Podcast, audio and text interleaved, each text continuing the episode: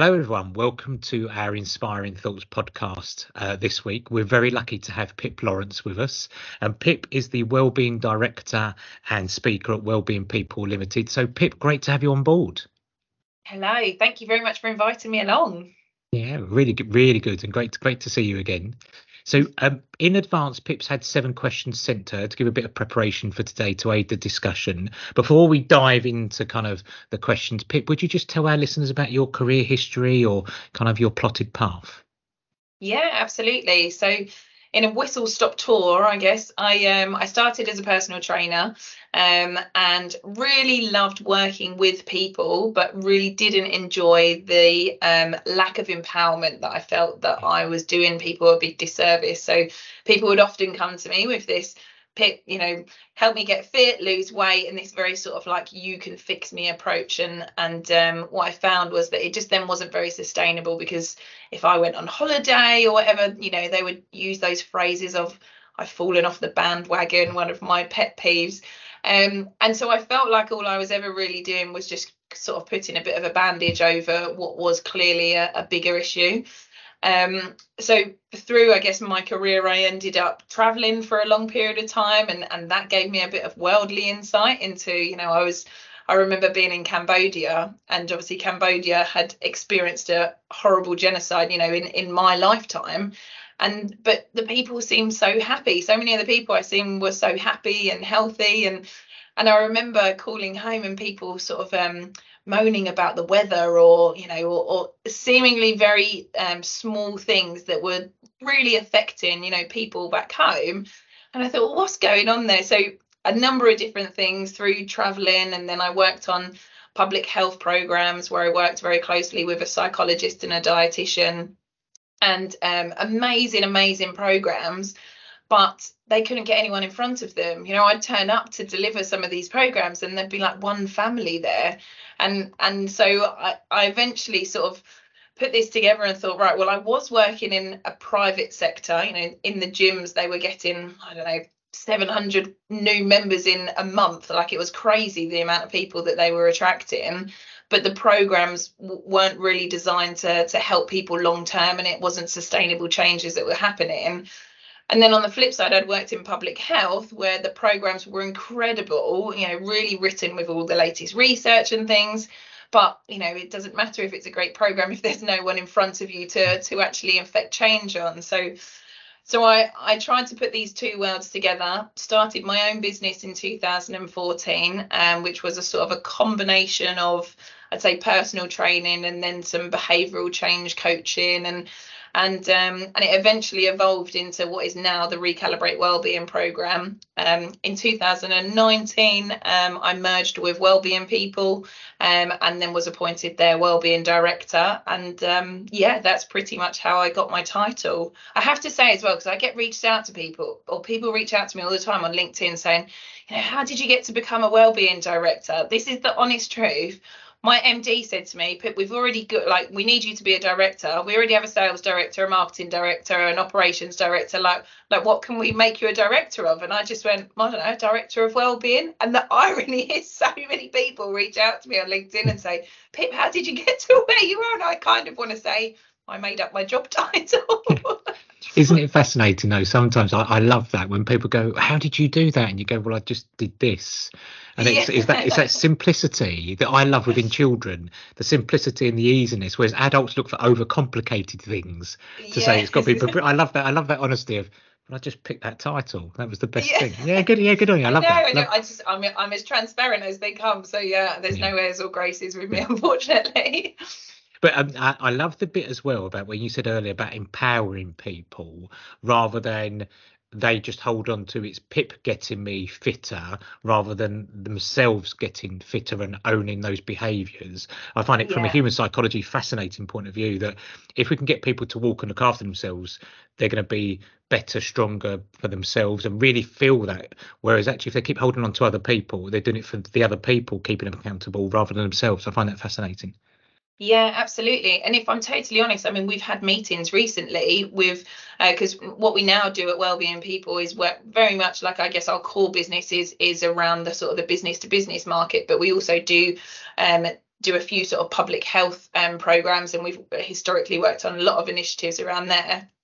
So we had a meeting recently um, with some public health providers, and I honestly think this is the biggest mindset shift that is just such a barrier in public health is that public health feel like people of inequality or um, or you know that are in um, challenging situations that you have to spoon feed them. And what we're trying to say is that th- that doesn't work because then you come in as this authoritative figure that they have you know that then you're not relatable anyway. And then you're telling people what to do and and it just doesn't work. Whereas like if you can empower someone yeah. and instill them with that belief that they can do this and that they can take ownership of it um, then that's where you really do see sustainable change. And it, it's just it's it's such a barrier at public health at the moment that um, I will keep fighting away at. keep beating yes, the drum. Away. I don't seem to be chipping too much away into the stone, yeah. but who knows? Yeah, I'm sure you are. I'm sure you definitely are. And they go, here's Pip again, beating away, chipping away at the stone, isn't it? So um, if we move into because quite a bit of the um, questions we've looked at and also about well-being is a lot of people I hear and also recently is about stress in the workplace. Yes. Um, what, what would you kind of from your perspective what what is stress in the workplace? What what's that what's that really mean, Pip? Yeah, I mean um, I mean it's a tough question because I think stress in the workplace um, alludes to the fact that it doesn't happen or that it's separate from stress outside of work and yeah. i think this is the biggest shift that i've definitely seen in the in the last i guess decade or so where it used to very much be that it was like you know i take this version of pip to work and then this version of pip stays at home sort of thing and and actually what we're seeing much more is that no you take your whole being to work so yeah. that means that um you know whatever emotional physical chemical stress that you've got going on you're also then taking to work now, I guess where that becomes then very tricky from a manager's point of view or an organization's point of view is that some of those stresses might be rooted in things that are outside of work.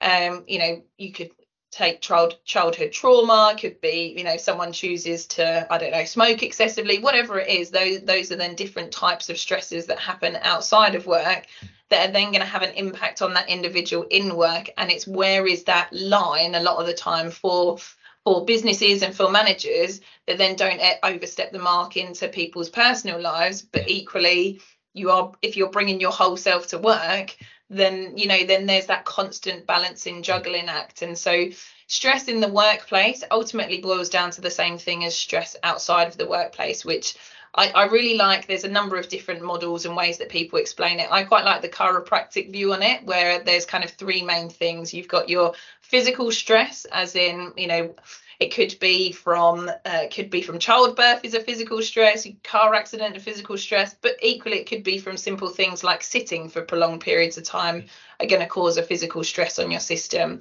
A lot of people think that it's you know musculoskeletal that happens when you sit for a long period of time, but actually, you know you compress your lungs when you sit from a long period. So then your breathing changes which can then send you know feedback loops back to your brain to say okay i'm breathing shallowly. Does that mean i'm anxious? You know and then you can see where then mental stress can then start feeding into that. So you've got physical stress as one side. Then you've got emotional stress which really are your thoughts your feelings your belief. This is where mental health comes into to play.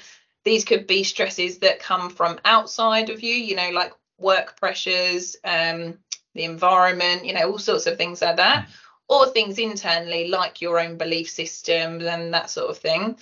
And then the final one is chemical stresses, which again in our modern world we have to play a at least have an insight over, and that could be processed foods, alcohol, drug use. It could even be the air that we breathe. If it's, you know, if you're in the middle of Hong Kong and it's very polluted, you're going to be breathing in things that is going to cause a stress on your overall system. So a short definition, I guess, is stress in the workplace is anything that falls under that physical, emotional, and chemical that you'll then bring into to work. Yeah, and it's um, fascinating that people seem to think, which I, I love the bit of home is home, work is work. There's you split them apart, and that's it. And it's not. And it, this is the I think the, the, the key to the, the question is people can't suddenly just switch off from yeah. home and then at, at work it's a completely different version of themselves.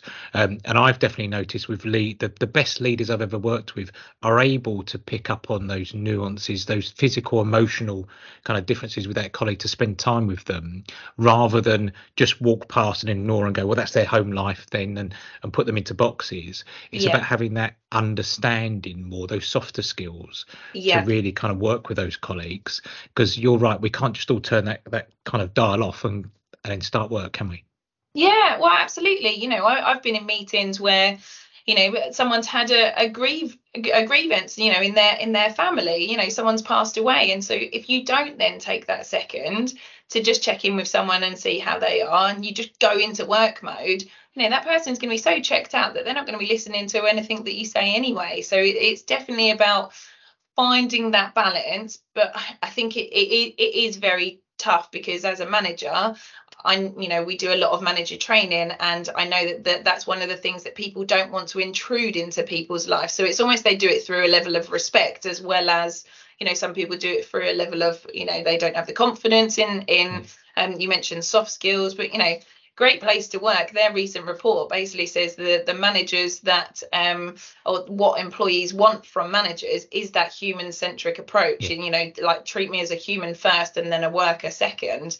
Um, and you know, you can do that through a number of different ways. I'm sure we'll get into it, but some really easy tools that you can then do that just to if you don't naturally have those soft skills as you mentioned, um, then you know, then that's just something that it's all teachable so, and, and it's all learnable. So so that's just something to start practicing and playing around Yeah. with.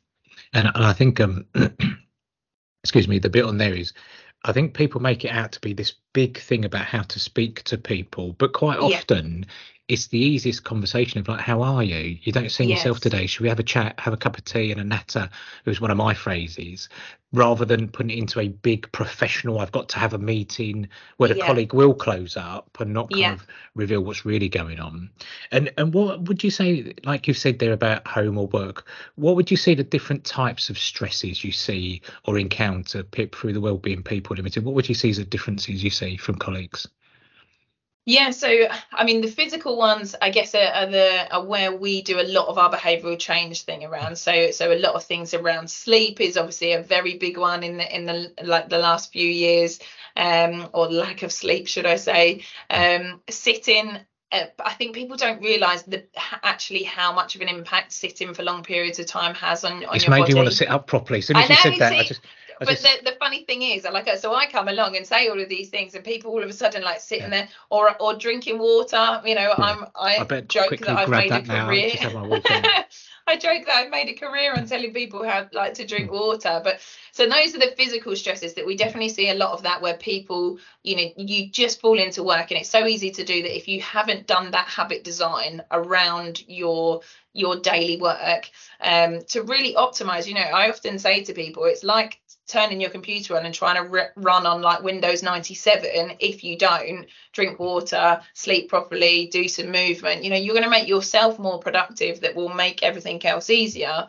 So those are the physical sides. I guess from the emotional side the ones we see a lot of is is definitely um, poor management. And that's not necessarily the manager's fault. Um you know i think one of the recent um I think it was in uh, CIPD released a report recently where only about 50% of managers feel like they have adequate training to even do the people management side of things. So, you know, that it's not necessarily to to berate managers, it's to say that you know we need to all do that that level much better. Um, uh, so yeah, so uh, yeah, managers and then work pressures, and this I guess comes from both sides in that it has to the individual often needs a little bit of help with healthy boundaries as well as the workplace needs a little bit of help with, with healthy boundaries. It, you know we never it's very rare that we see these ones or one side or the other. So i would say those are probably the biggest ones that that we're addressing at the moment like the kind of digital well-being side um just to help people put some boundaries in place Yeah, and it's um, I think like during the pandemic as well was heightened, where boundaries have been crossed. yes Uh, and I've seen that a lot where people do it for good intent, but seem to get the boundaries blurred. Um, and I'm really pleased there because I, I don't like berating line managers because they do a good job. But yeah a lot of people are really good at what they did before in silo. Then the next day they're promoted and they go, da da, you're now going to manage 10 people or 20 people. And they don't really know what to do. Absolutely. Uh, and I think the CIPD the paper, I think in 2020, saying 50% of the time line managers make situations worse, not yeah. because they're being malicious, they just Yeah. know what they know. Yeah. That makes sense. So And- I find it fascinating. Yeah, and it also it's a bit of a compound effect as well, right? That if you've got a manager who has been promoted to that, they're going to know themselves, oh, okay, I don't have these skills. So then Yeah. that's going to heighten their stress.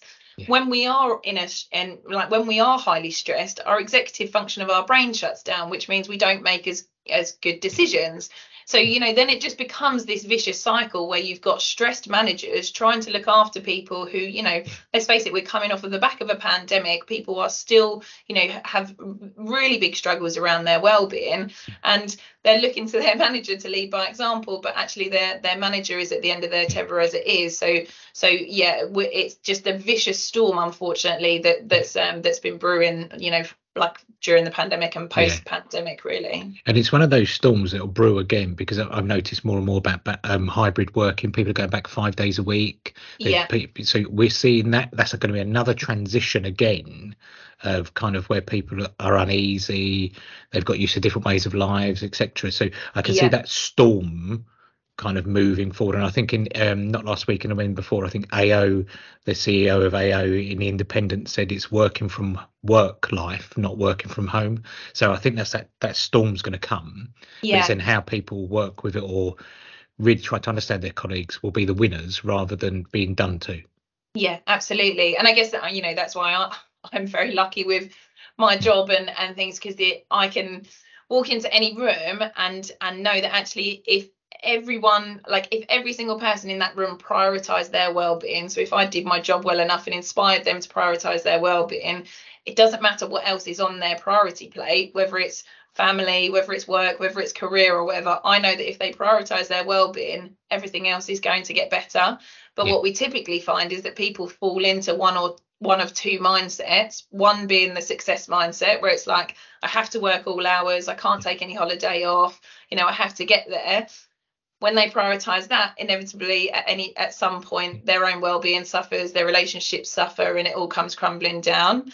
And then the other mindset is the sort of the carers mindset, which is, you know, your teachers, your nurses, your parents, that they're like have to once they're okay then i'll be okay which again we see you know you get to a point where you burn yourself out you then can't look after them you can't look after yourself it all comes crumbling down and it's only when we can help people get that shift to go actually when i prioritize myself first it doesn't matter what storm comes through or transitions come through it's going to take an awful lot to knock me off my podium and and Yeah. that's really where i guess we I guess I see it as a privilege that well that's the industry that I've chosen that you know that we can actually really affect key change when we do actually start prioritizing well-being instead of paying it a bit of lip service. Yeah, and it's um, it's definitely the point. Um, uh, probably in my late thirties, I found that I was comfortable in my own skin. So I went through that transition of imposter syndrome and all that kind of stuff. And then late thirties, I thought, you know, what? I've got to look after myself a bit better. And then you notice the difference more. And it's a bit like on an aeroplane, isn't it? When they say put your mask on first before Yes, children, yeah. that you, you start to go, ah, I, I kind of get that. Uh, Yeah. And even taking serious sleep. As I got older, I took serious a bit, Uh, sleep a bit more serious, and went, do you know? It pays dividends to have a good night's sleep Yeah. and those kind of things. But then it enables you to be better at your job and help people. Whereas I think too many people do it the other way around. Of I've got to put others first, and then they're the ones that get burnt out or hurt in the long run, isn't it? Yeah, absolutely. And you know, I, I mean, many people said, "Pip, I get it. That all sounds great, but you wait till you have children." And you know, I had my first child a year ago, and I'm not saying that I don't ever put him first, because of course I do. Yeah. But actually, I do make sure that I still prioritize my well-being because I know that then that benefits me as a working mum as well. And and and I have still proven that you can do that. And so, I'm, you know, everyone's situation is different, and we always talk about the fact that well-being is you know personal um subjective and, and universal but it, it it can be done and it can be done with really simple things like you just mentioned prioritizing your sleep drinking a bit more water you know these things really do make a difference when you have that compound effect Yeah. so um Yeah. so yeah absolutely And Pip, when would you notice? What are the signs when you see someone that is suffering, or living with stress what what signs would you start to see yeah, so um, again, because it's personal, generally people will have very different tendencies. So um, you could have some physical signs and symptoms. So you could have things like breaking out in mouth ulcers, for instance, is quite a common one um, because when we're stressed, we burn through our minerals a lot quicker. Um, right. If we burn through our minerals, then then our uh, our mouth is one of the the areas that we see that. So if you suffer from mouth ulcers, cold sores, those sorts of things, that can be your stress tendency. Um, I know for myself personally, my throat's often the first thing to go, so I get even cracklier and hoarser than usual. um, uh, but again, it, it can be anything for, for different people. And I think the key thing that I always try to encourage people to to recognize is what is your stress tendency. You know, I, I once worked with a lady had this she would come out in this huge rash up the side, you know, so you can get skin irritations, all sorts of things. From a from a mental health point of view, or from more from a mental side of things, generally, and this is very stereotyping, I don't really like to put people in boxes, but it tends to help people. Generally, you'll fall into one of three. So, so either um, overwhelmed, anxious, very worried, sort of the overthinker. You'll notice that then, like that, just goes into overdrive, and you just can't stay present at all. Um, the second type of person is the sort of irritable, frustrated, very impatient, sort of very direct, angry person. Um that that's my tendency by the way. If i notice if i start going a bit a bit too sort of um, sharp tongue then i notice my stress levels have got a bit high. And the third type of person is the is the sort of want to go and hide. So withdraw from the situation go into a cave you know and really like pull yourself away um, I think it's really important to to recognise that that we do have these different stress tendencies because yeah. then not only can you recognise that in yourself, but then you can start recognising that in your team as well. Yeah. Prime example, if I'm stressed and my mum's stressed, I have a sharp tongue, she goes worried. So put us in a room together when we're both stressed, and that's just a recipe for disaster, right? I'm going to make her cry, she's going to make me angry. So, you know, it, it's just not going to work. And we can start then having that empathy for people yeah. if we recognize those those tendencies. Yeah. And it, I think there's um, a couple of bits that come in today about being observant to those things. Uh, and even if someone says like, "How are you feeling?" They go, oh, "You know, I've got a couple of mouth ulcers," or they're the things we should be able to start to pick up on yes. rather than walk away and go okay they're a bit off sorts actually look, lean into it uh, and like with you um, i know when i become more stressed i get a rash comes up in my yeah. fingers so i get kind of that and and it always and i always go well i'm not i don't think i'm stressed but i know i am so I yeah. um and i like the bit there about sharp tongue because I can turn up my dial that's a bit more direct and a bit blunt um, yeah. from that perspective. But they're the things that we should, if we're aware of them, we can start to notice, can't we, in Definitely. other people to kind of then, and I, I you know, not to overlabel, but care about people. That's my humanistic yeah. approach about actually how are they, yeah. rather rather than let's just ignore them. They'll get better tomorrow.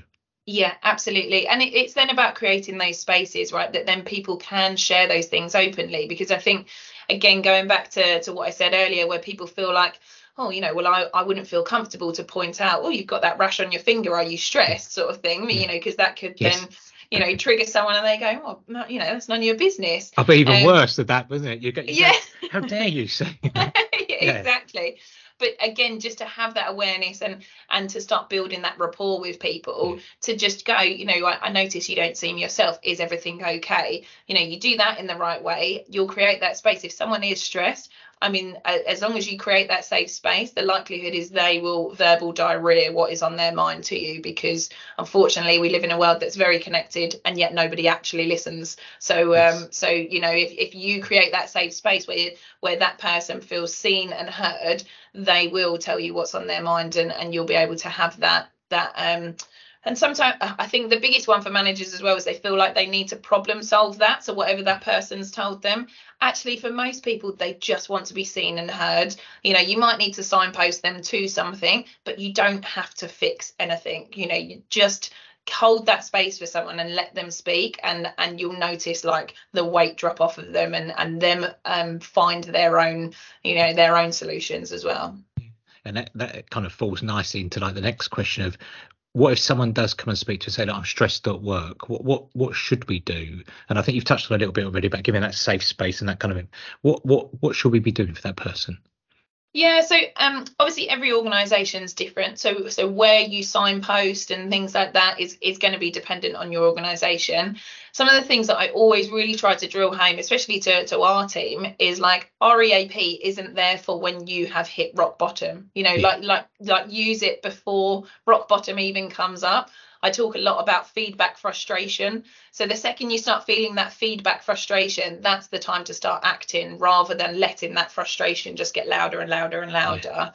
Um, so where you signpost is going to be different for each individual organisation because you're going to have different things set up from mental health first aiders to EAP programs to internal programs.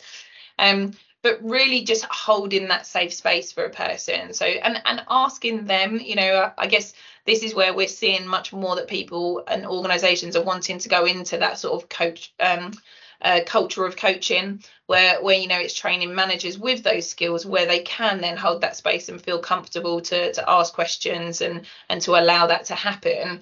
But what I always encourage people to do is is to not lead with the my door is always open approach because it doesn't matter if your door's open like you know i know that my other half will listen to me if i tell him you know can you sit down and listen to me? But actually him sitting me down and going pip something doesn't seem right. Are you okay? is going to open me up an awful lot quicker. So yes. so you know we need to have the same sort of approach at work where it's how can we start creating those um, those environments for that to happen. So, prime example, in, in our meetings, we encourage people to do a win, learn, or share. So it brings this human element to the meeting before we get onto the business stuff.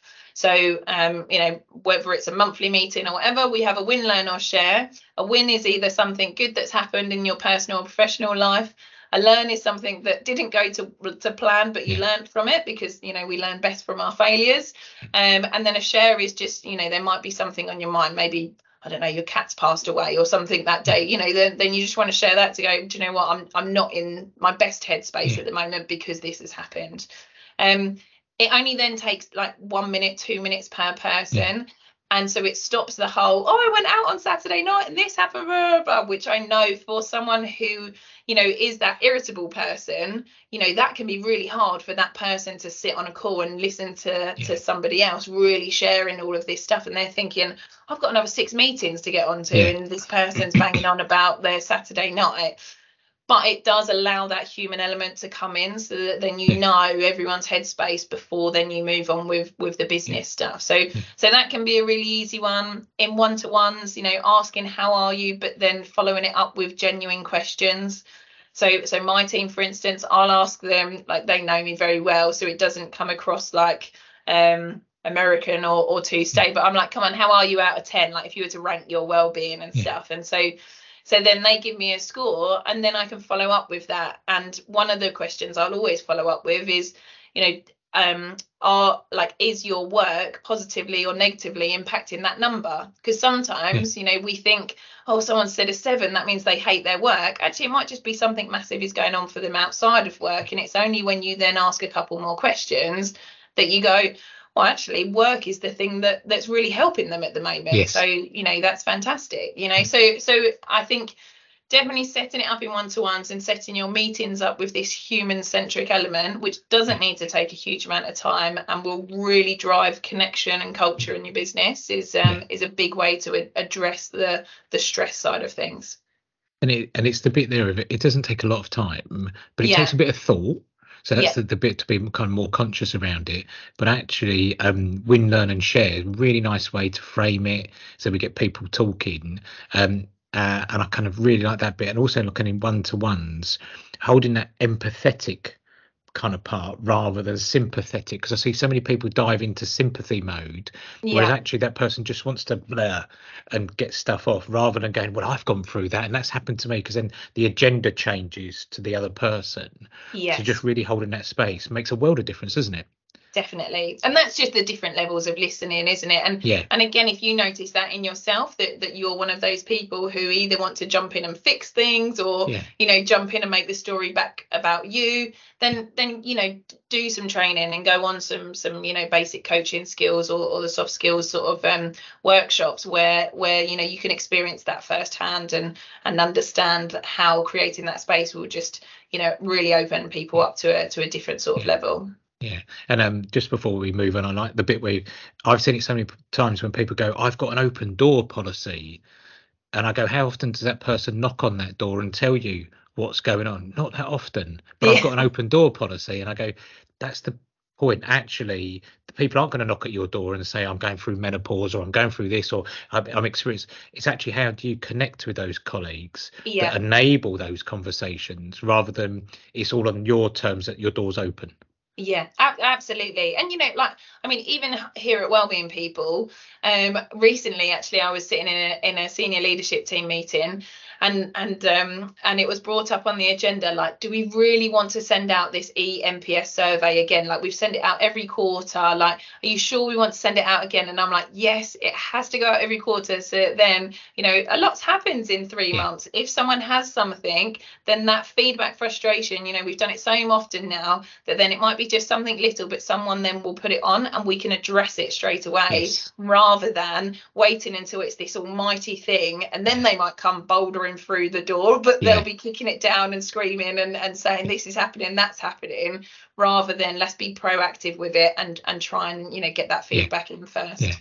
And and that's um like in the world that I also work in the mediation world, when we see problems that got out of control, yeah, it becomes a big unwieldy beast whereas actually if you unravel back it's probably quite a small thing but Definitely. it's not been addressed so like with that i'm a great fan of like getting regular touch points yeah. Um, and then actually you can nip the small things in the bud rather than it become a big audacious which becomes uncontrollable yeah, so, yeah, absolutely. really, definitely stick to it. I'll be on your your uh, beating the drum there, Pip. Stick Perfect. to it. Perfect. I'll yeah. share this with the team, just that share it with the team.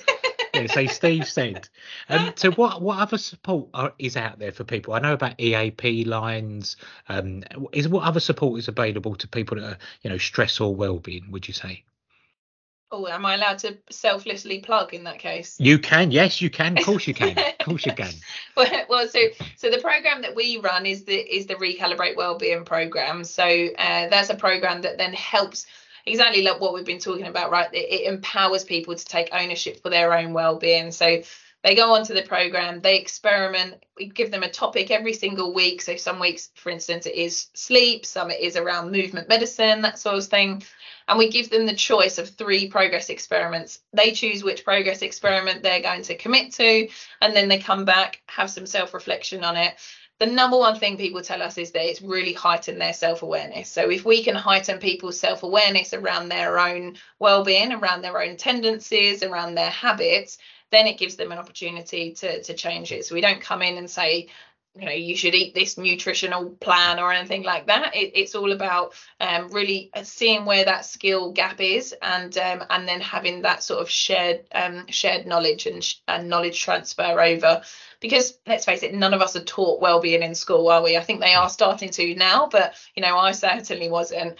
Um, and so so that program works really well and then we have ambassador training um, off the back of that where then anyone who's graduated through the program, we then train as ambassadors. So we train all of the soft skills around emotional intelligence, around signposting, around those communicational skills, to then basically the organizations plug that back in so that then we don't need to hold their hand for the rest of the time. So there's programs like ours, eh, for, you know, there's a number of different companies that, that are doing them and things it, it is really about getting that training and and and um, you know starting really with the leaders. And those leaders really the biggest one is that mindset shift to go okay actually if i prioritize my own well-being you know is this then going to have that knock-on effect for me and my productivity? And then managers are going to see that that's how i'm leading by example then that's going to fold through.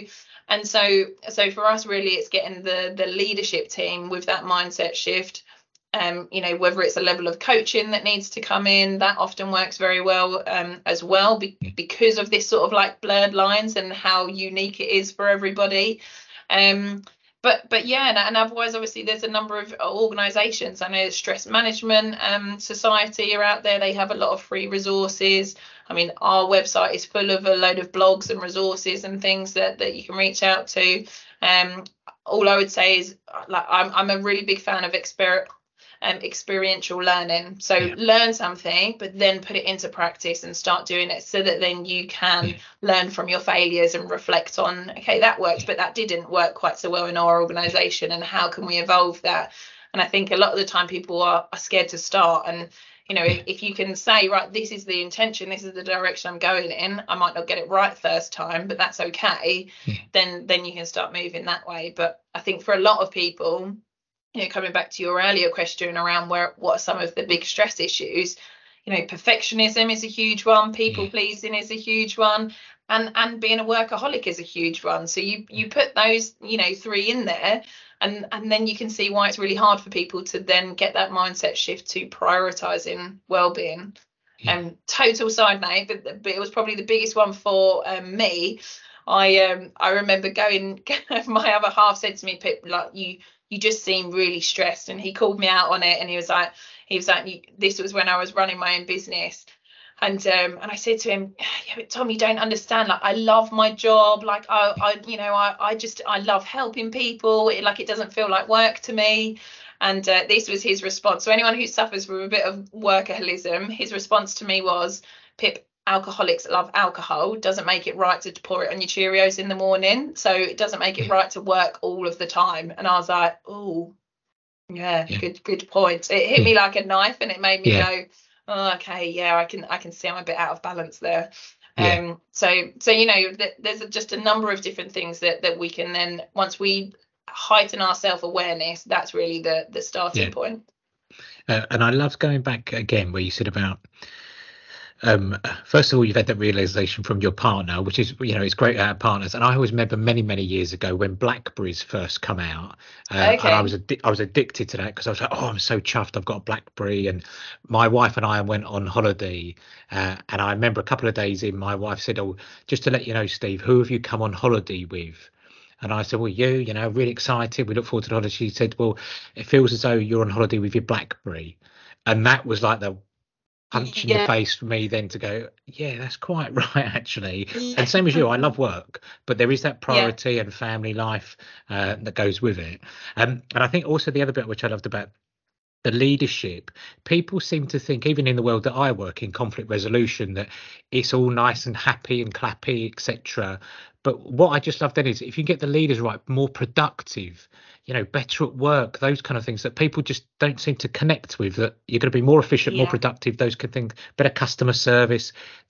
We're not just doing it for fun, are we? If that no makes sense. No, absolutely you know and i mean the biggest one really is is that as a leader you want to be able to respond and not react the second that you're you're stressed in any capacity and like i mentioned going right back to the beginning when we're looking this isn't just you know mental stress which is what whenever i sit down and talk to leaders you know they often go oh, i manage my stress really well.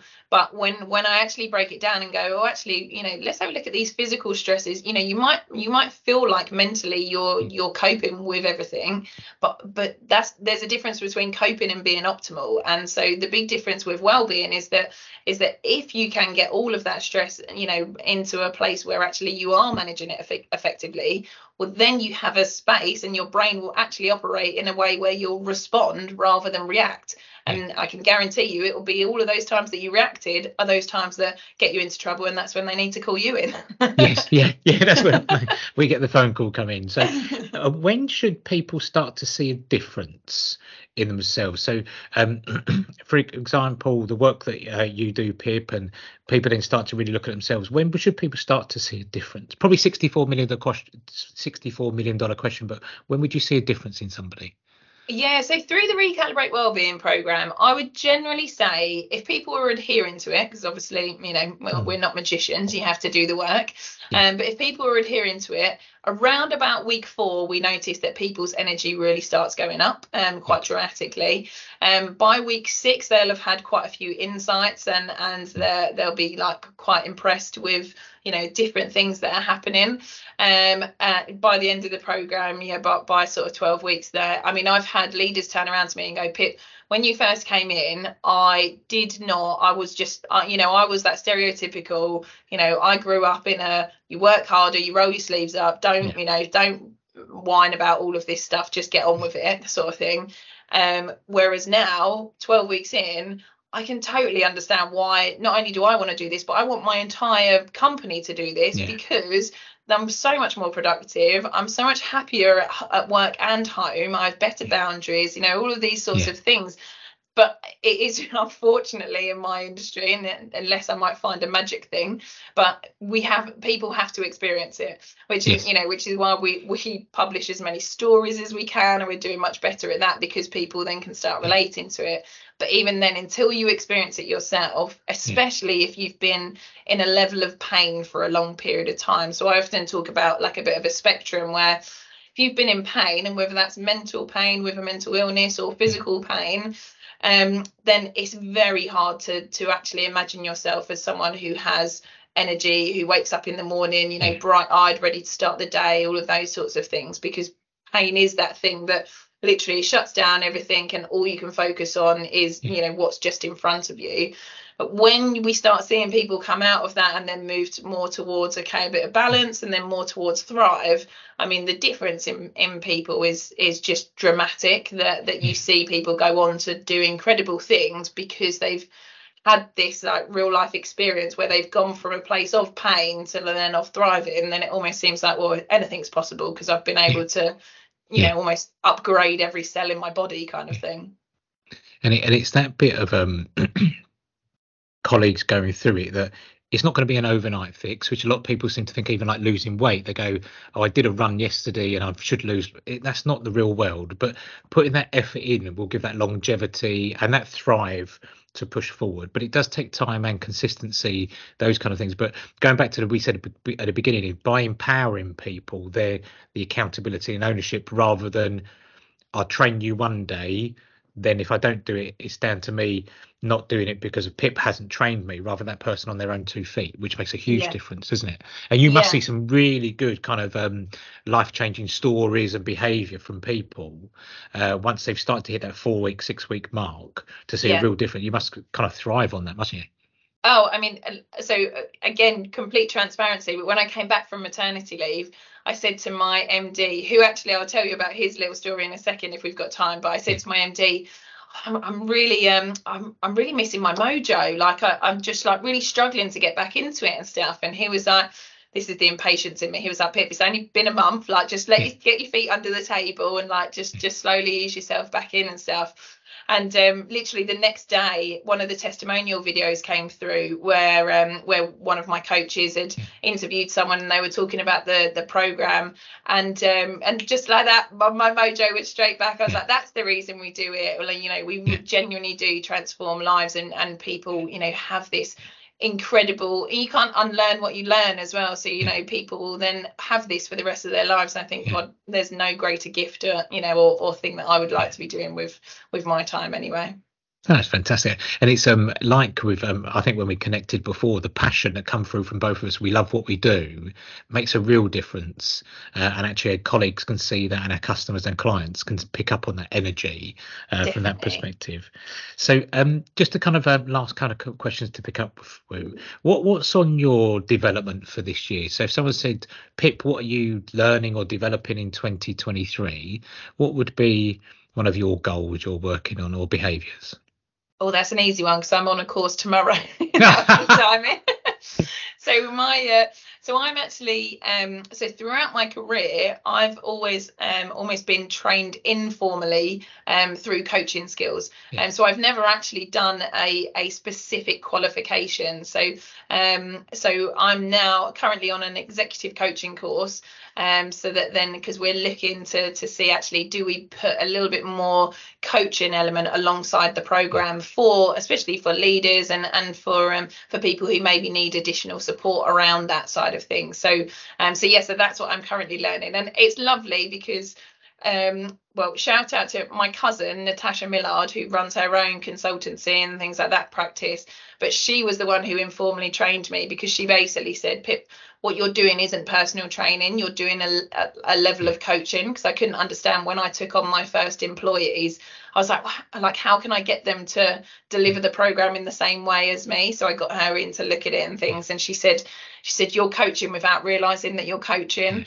And I was like, oh, okay. So, and what's nice is I'm currently on the course, and so far, there's not been like a massive red like flag. I was thinking, yeah. oh, I'm going to go on this course and I'm going to be that person who like got taught to drive on their, yes, you know, yeah. granddad's estate and then has all of these awful habits. But so far, it's it's going okay.